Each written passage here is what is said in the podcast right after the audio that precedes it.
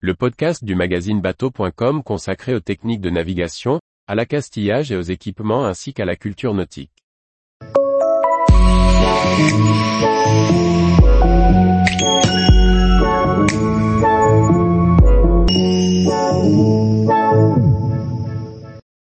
Traverser le rail d'Ouessant avec son voilier, les règles à connaître et les pièges à éviter.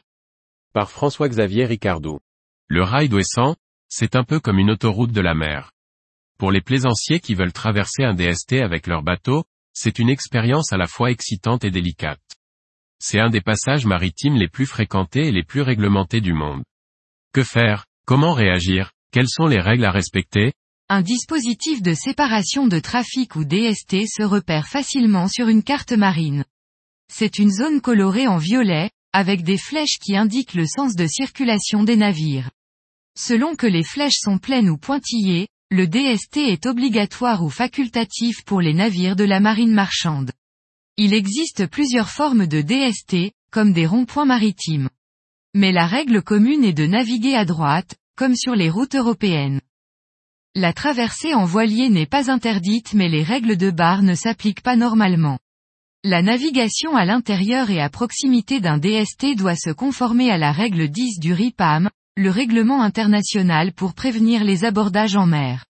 Vous devez aussi savoir que naviguer dans un DST n'est pas conseillé aux plaisanciers, sauf à vouloir éviter un danger immédiat. Les bateaux de plaisance sont trop petits pour être bien vus par les cargos et les pétroliers qui y circulent. Le risque est de passer inaperçu et de provoquer des accidents, d'autant plus si vous n'êtes pas équipé d'un transpondeur AIS. Quand vous traversez un DST, vous devez être encore plus attentif qu'à l'ordinaire et surveiller en permanence ce qui se passe autour de vous. La vitesse des cargos dépasse facilement les 13 nœuds. Vous devez aussi garder votre VHF allumé et à l'écoute, sur le canal 16. Le rail d'Ouessant est sous contrôle du Cross Corsen Ouessant Trafic. N'hésitez pas à le contacter pour lui faire part de vos intentions. Il vous aidera à anticiper votre situation et à avertir les autres navires de votre présence. Oubliez le privilège du voilier, ici le trafic commercial est prioritaire.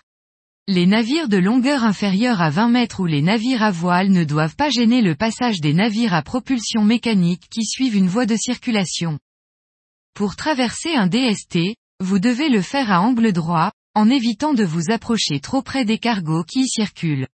Vous devez impérativement passer derrière les navires présents dans le dispositif. Pas question ici de louvoyer, si ce n'est pas possible, il faut mettre le moteur au risque d'être sermonné par les autorités et de recevoir une amende. Tous les jours, retrouvez l'actualité nautique sur le site bateau.com. Et n'oubliez pas de laisser 5 étoiles sur votre logiciel de podcast.